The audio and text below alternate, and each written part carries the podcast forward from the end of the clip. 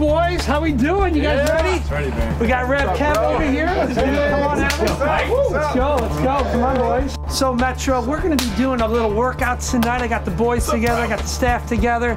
And uh, we're here at Anytime Fitness. This is my longtime friend, Mister Mike O'Neill. And uh, Mike's been taking a lot of lessons from me. It's right. true. And uh, uh, but we're going to be uh, we're going to be doing a little training tonight. Oh, and so, Mike, you're going to you're going to lead us into this, uh, right? I can't wait. Let's okay, go. Let's do it. Welcome. All right, boys, it's go time. Let's hit it. Jay, you gonna get changed? Yeah, right now, man. All I'm right, right behind you guys. It's gonna be great.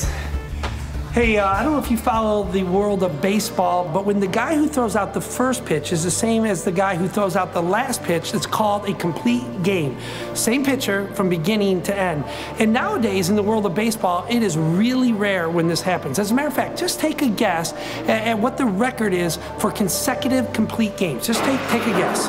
The answer is just four. Four complete games in a row. Roy Halladay and just a couple other guys have done it, but it almost never happens anymore. But if you were to go back one hundred years ago, when, when baseball was sort of in its infancy, from the year nineteen hundred until nineteen ten, the first ten years of the last century, guess what the record is for the most complete games? Just take a guess. one hundred eighty-seven consecutive games in a row. one hundred eighty-seven, that's crazy, right? A guy named Jack Taylor threw one hundred eighty-seven consecutive complete games in a row. Back in those days, when the coach handed a guy a ball, he was expected to complete what he started. Nowadays, guys aren't expected to complete what they start. And all the ladies in the house say, amen, right? Uh, it's true. We live in a different day. We pay guys twenty million dollars a year, and we don't expect them to complete what they start. As a matter of fact, in the world of baseball, they've come up with a brand new statistic a few years back. Uh, when a guy completes not nine innings, not eight innings, not seven, but when they just complete six complete innings and, and get less than three earned runs against them, get this, they call that a quality start. And the coach just comes out and says, hey, great job. It's a quality start. You made it two-thirds of the way. That's awesome, right? It's true, right? Here's your twenty million dollars. We don't expect you to finish. Way to give it a good old college try. Uh, we got a relief pitcher for you, right? That's what we do now. We we don't expect people to to finish what they start. There's not too many other areas of life where this flies. It's not like your tenth grader can come up to you and go, hey, Mom, listen, I made it through the tenth grade. It's getting a little bit tough out there. I quit. It's not like the mom is going to go, you know what, son, you've worked so hard and don't worry about it. You can go ahead and quit. We'll have your sister finish it up, right? It doesn't work that way in real life. Uh, and it's sort of like when you go to work, it's not like you can uh, work through noon and then go up to your boss and say, hey, boss, listen, man, uh, this whole work thing is actually work, and I, and it's tough, and, and I'm just hoping you can find somebody else to finish the job, right? And, and it's not like you can take off after lunch or anytime you want and still have a job. You are expected to finish what you start in life. I mean, there might be some areas in life where this would really be beneficial. Like, you know, let's say you and your husband aren't really getting along, and, and he's not finishing the job, if you know what I mean, and, and not really stepping it up. And it's not like you can go, hey, honey, listen, this day has been so stressful. This whole marriage has been so stressful. I think I'm just going to, you know, kind of call in a relief pitcher. I'm going to call in a relief husband. You don't do that, right? It's not how life works. Or, I mean, it might be nice, like you come into a place like this and, and you're listening to a guy like me, and uh, and I'm trying and I'm just throwing it out there the best that I can. But it's not like you can, you know, say, hey, listen, Pastor Jay, you're just not cutting it today. Uh, we're going to bring in a relief not pitcher, but we're going to bring in a relief preacher, right? You don't do that. Life, life doesn't work that way. You are expected to finish what you start.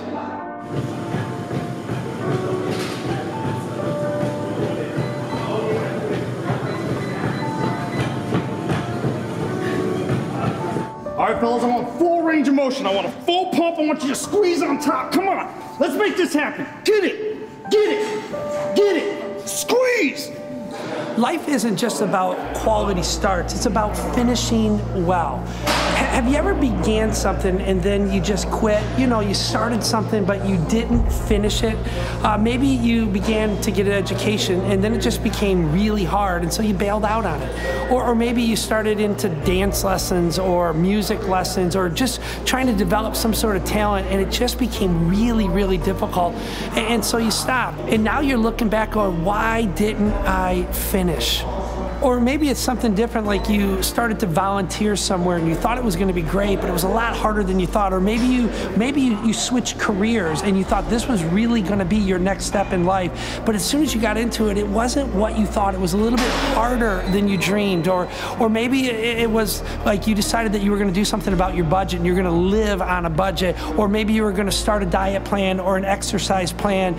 Or, or it was just something to better your life, something to move your life forward, but it just got hard and, and it was it was difficult, and so you quit. The truth is, all of us have had quality starts, but very few of us finish well. And isn't the point to finish well? Isn't that something that we all want out of life? This ain't working out, bro! I'm not even seeing any sweat! Come on, boy. Come on! What are you doing? Go! We've been talking about this idea of living a virtuous life, a life of virtue, a life guided by character, having the kind of character that reflects the nature and person of God. This virtuous life, right? Uh, some people would even say it's about having a sense of godliness about you. B J, yeah, you coming or not? Yeah, I'm coming. I'm All just right. Gotta take my jacket off and get things pumped up around here. Well, the thing about character and the transformation of our character is that the transformation of our character depends far more on revolution than it is reformation. It takes more than just thinking about something. It takes more than hearing a sermon or reading a book or wanting to change to actually change. The truth is, is that our character is transformed and it's forged through the battles that we fight and through the garbage that we wade through in life, far more than the beliefs that we hold. The truth is, is that our, our character and the godliness that God wants to produce inside of us comes out of the crisis of our life far more than the classroom of life. Writer and pastor Erwin McManus says it like this, that character is this hero asleep within you waiting to be awakened. With each victory, with each movement of your life, you're becoming something different. You can look back and realize that you're not the same person that began this journey. The nicks and the bruises and the setbacks and the disappointments, the hurts of life, they form you and they develop the character that God wants you to have. They force you to change into the person that God wants you to become. This is why this virtue called perseverance is so, so important and must not be forgotten. Perseverance is inseparably linked to our character development, and God's desire for us is to be faithful. Perseverance is this ability to be faithful for the duration.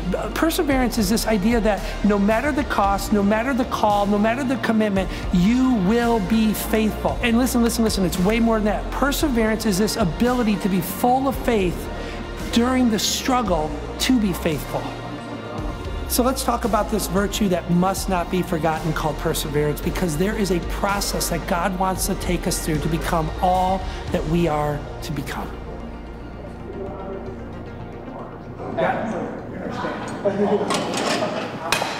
Hey, Pastor Jay, aren't you going to come join us? Yeah, don't you have something to do? Yeah. Yeah. yeah. So here's the key thought. If you miss everything else, you can't miss this. Uh, even if you get tempted to call in a relief preacher to finish this whole deal up, let this one thought be zeroed in, cemented into your mind.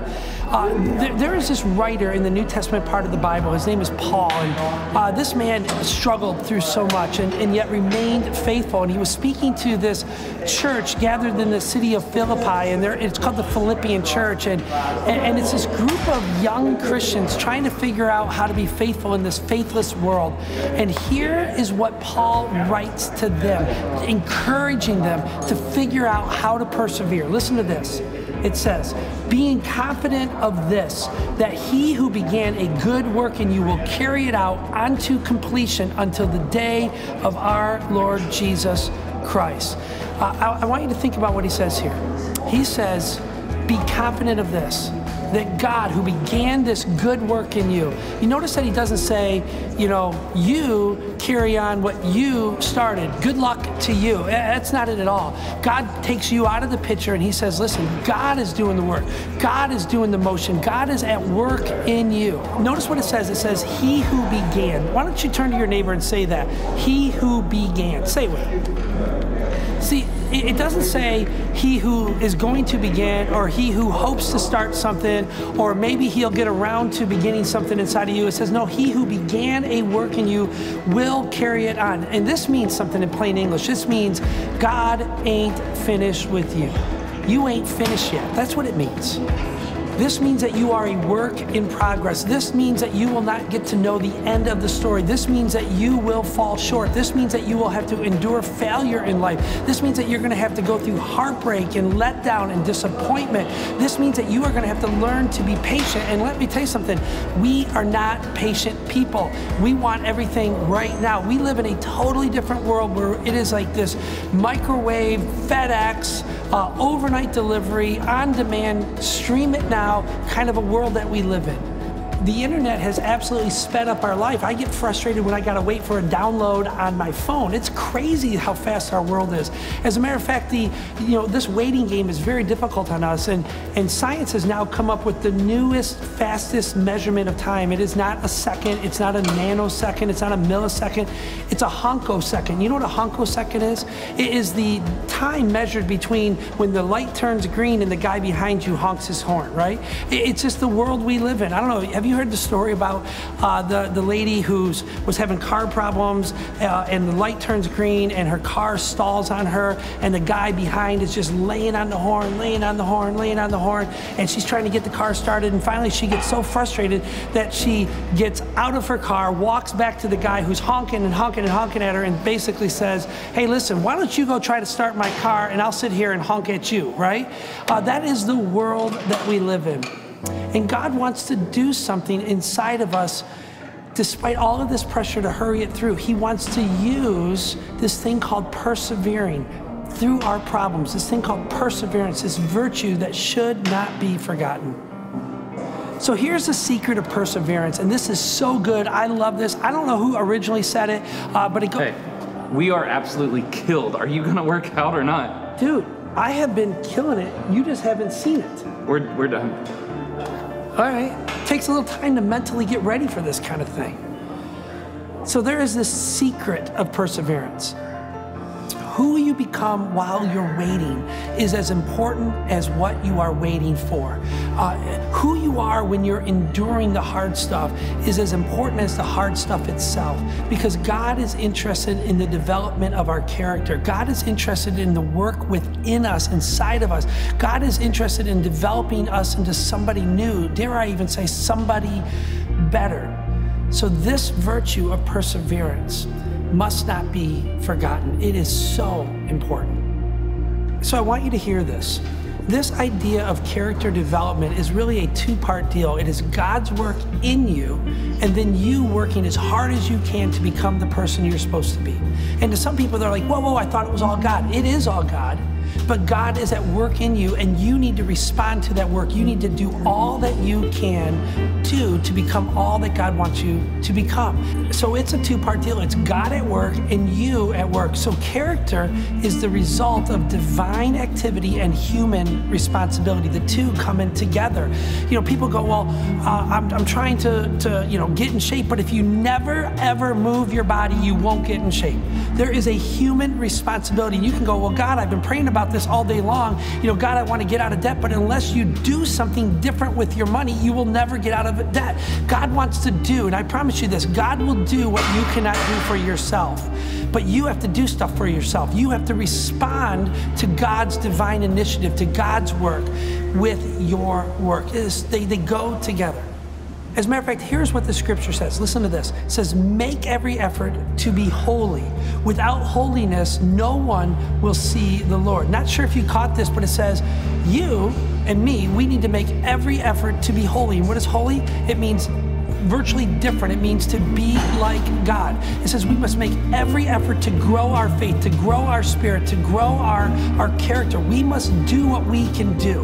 Um, so we must make every effort to be holy as God is holy. Perseverance is this link to developing all other virtues. Perseverance is at the heart of everything that we're going to talk about in this entire series. As a matter of fact, there, there's an old saying that goes like this: perseverance is the link to character, but faith is the link to perseverance. It takes faith to, to keep persevering, to keep moving forward. It takes trust in God to keep moving forward. So friends, trust God when it doesn't make sense. Trust God when you feel like giving up. Trust God for something more and something greater. As a matter of fact, Paul uh, once was struggling so deep in his own life where, where he was trying to figure out, how does faith meet real life and why is it so difficult? And God reminded him of what we're supposed to be looking toward and who we're supposed to be becoming. And, and this is what he says in the scriptures. Listen to this. He says, our light and momentary troubles are achieving for us a glory, an eternal glory that far outweighs them all. The reward of being faithful far outweighs the junk of this world that, that wants to pull us down. Our job is to trust God and then to hold on for dear life. Because why? Because we know that God is at work. God is at work in the middle of the hard things. God has called us to this thing called perseverance. It is a virtue that should not be forgotten. Uh, you know, some of the greatest achievers in this world have achieved incredible things through unbelievable difficulties and trials and setbacks in life. They persevered. They figured out how to stick with it. Uh, for example, in nineteen oh five, the University of Berlin uh, failed a young PhD's dissertation paper because they said it was irrelevant and fanciful. That young PhD student was Albert Einstein. Can you believe that? Then back in eighteen ninety-four, a high school teacher wrote on a young sixteen-year-old's report card to his parents that, quote, he would become a conspicuous lack of success. That sixteen-year-old kid was Winston Churchill. And if you know anything about history, you would know that Churchill went on to be one of England's greatest prime ministers. And not only that, he helped secure victory over Germany during World War Two. The man helped defeat the Nazi Empire, for crying out loud. Uh, and then in, in nineteen eighty-nine, uh, there was this young author, and he wrote his first novel, and he was so excited about it, but he was rejected by dozens and dozens and dozens of publishing companies. He had literally sixteen uh, writers' agents, or literary agents they're called, reject him. And, and then when he finally landed his first publishing deal, uh, uh, he, they, they said that they were only going to print five thousand books on the first run because they thought there was no marketability for John Grisham's A Time to Kill. And I don't know if you've ever read a book by Grisham or seen a movie written by the guy. Uh, the guy can write. The guy is good. And he had to persevere to fight through it. And I heard about this national sales manager who was giving a speech trying to motivate his huge sales force, you know, to sell more cars or whatever they were selling. And this guy was just, you know, working his salesman up into like a frenzy. He was, you know, pumping it hard. He was talking about profits, and we need to be the best in the world. We got to be the greatest, the first, the whole nine yards. And, and then he gets to the end of his speech, and he's trying to motivate them onto success. And he starts saying things like, did George Washington quit in his quest for freedom against the royal armies of Great Britain? And the crowd was like, no. And there, you know, big collective yell. And, and then he said, did Abraham Lincoln quit in his desire to free the slaves and reunite the Union? And they all go, no. And then it was, did Henry Ford Ford quit in his dream to put an automobile in the driveway of every American? And they're like, no. Did Orville and Wilbur Wright quit? No. Did Thomas Edison quit? No. And they were like really rocking and they were getting into it. Did Babe Ruth quit? No. And then all of a sudden he says, did Frank Herkimer quit? And the crowd was like, Frank who? And then the guy goes, that's my point.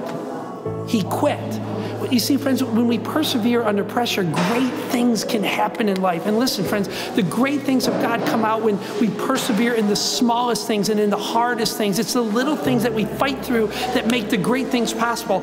Often the unmistakable work of God in our life uh, is missed because we quit too too soon. Perseverance is often the only thing that separates failure and success, whether it be in business, in marriage, in friendship, in achieving our hopes and our dreams and desires for our lives. Perseverance is the only thing that often separates seeing God at work in your life and God nowhere to be found. If God's desire is to change us, then there is this human side of divine change. The virtue of perseverance should not be forgotten. Here's how the scripture says it. In the book of James, it begins to talk about the struggles of life, the trials of life, and how God wants to do something amazing. Here's how it begins in the first chapter of James. It says, "Consider it pure joy, my brothers, whenever you face trials of many kinds, because you know that the testing of your faith develops," what is this word? Perseverance. Perseverance must finish its work so that you may be mature and complete, not lacking in anything. Friends, I want you to see something here. There are two dimensions of perseverance. In the scriptures, the same Greek word for perseverance is sometimes translated as endurance or even as patience. They are linked, but they're different. When we hold out for the good of our perseverance, it's expressed as patience. When we have the hope that, that something good or, or something better is just around the corner, our perseverance is expressed as patience. But when we hold on to the good, when we have to fight through something, when we have to hold on to our faith, our perseverance is expressed as endurance, but both are designed to birth something inside of us. Both patience and endurance are, are designed to, to change us, to, to mature us. God longs to produce this thing called maturity inside of us. Maturity is character. Maturity is godliness. And, and I want us to see something. This is so important. Between the trials of life and the end result of maturity is this thing called perseverance. It's in the middle. Perseverance is the catalyst through which God acts. Here's the learning for us. Whenever God places us in circumstances where perseverance is critical, He's trying to birth something in us. Whenever God places us in circumstances that require perseverance, listen to me, God is birthing something in us. I want to warn you about something, though. Great suffering can often and does often accompany a life fully devoted to God. Uh, if you've listened to a bunch of T V preachers with really big hair and really nice smiles and really, really white teeth, you would think just the opposite. You would think that if you give your life to God, God will make you healthy, wealthy, and wise, and give you really big hair and really nice smiles and really, really white teeth. But friends, listen, the truth is, is, that, is that the scripture teaches us to, to get this virtue called perseverance down deep in our soul, to teach it to our kids, to make sure uh, that we are prepared for the rough side of life. Because listen, life is filled with suffering. It just comes from living. It's, it's part of every single one of our experiences. Here are some words that come from a man who I think was probably one of the most fully devoted followers of ever of Jesus. Um, he uttered these words near the very end of his life. It's found in the book of Acts, chapter twenty, uh, starting in verse twenty-two. And he says this, "And now, compelled by the Spirit, I am going to Jerusalem, not knowing what will happen to me there. I only know that in every city the Holy Spirit warns me that prison and hardships are facing me. However, I consider my life worth nothing to me, if only I may finish the race and complete the task the Lord Jesus has given to me, the task of testifying to the gospel of God's grace." Listen to this. He goes on to say that he knows that he will never, ever, ever see his friends again, that he knows that death is awaiting him.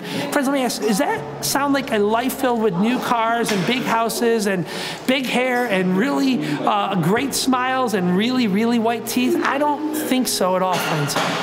Friends, I, I think the truth is, is that suffering is par for the course. It's part of life. Paul considered it all joy, didn't he? And joy and suffering are bound together, just like hope and endurance is bound together. But, but the link here, the perseverance that produces the work of God in us is when we hold on, when we resolve to wait on God, to be patient, to trust God, when we commit to endure unto the end. It's when God brings us through a process and we hold on for dear life. Uh, this pastor, Erwin McManus, he says it like this: trials are not the source of our joy, but trials are our greatest opportunities to experience joy. The catalyst, the, the link to our spiritual maturity, the link to go from where we are today to where God wants us to be is this thing called perseverance. It's perseverance through hard times. And that's really encouraging, isn't it, right? If the end game is that God wants to grow up, it sounds to me like God's going to drag us through some mud, right? That God's going to drag us through some hard times, whether we like it or not. And you're like, oh, that sounds great, Pastor Jay. Wonderful.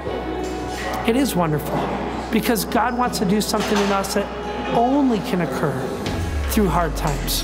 Friends, I want to, I want to say it like this.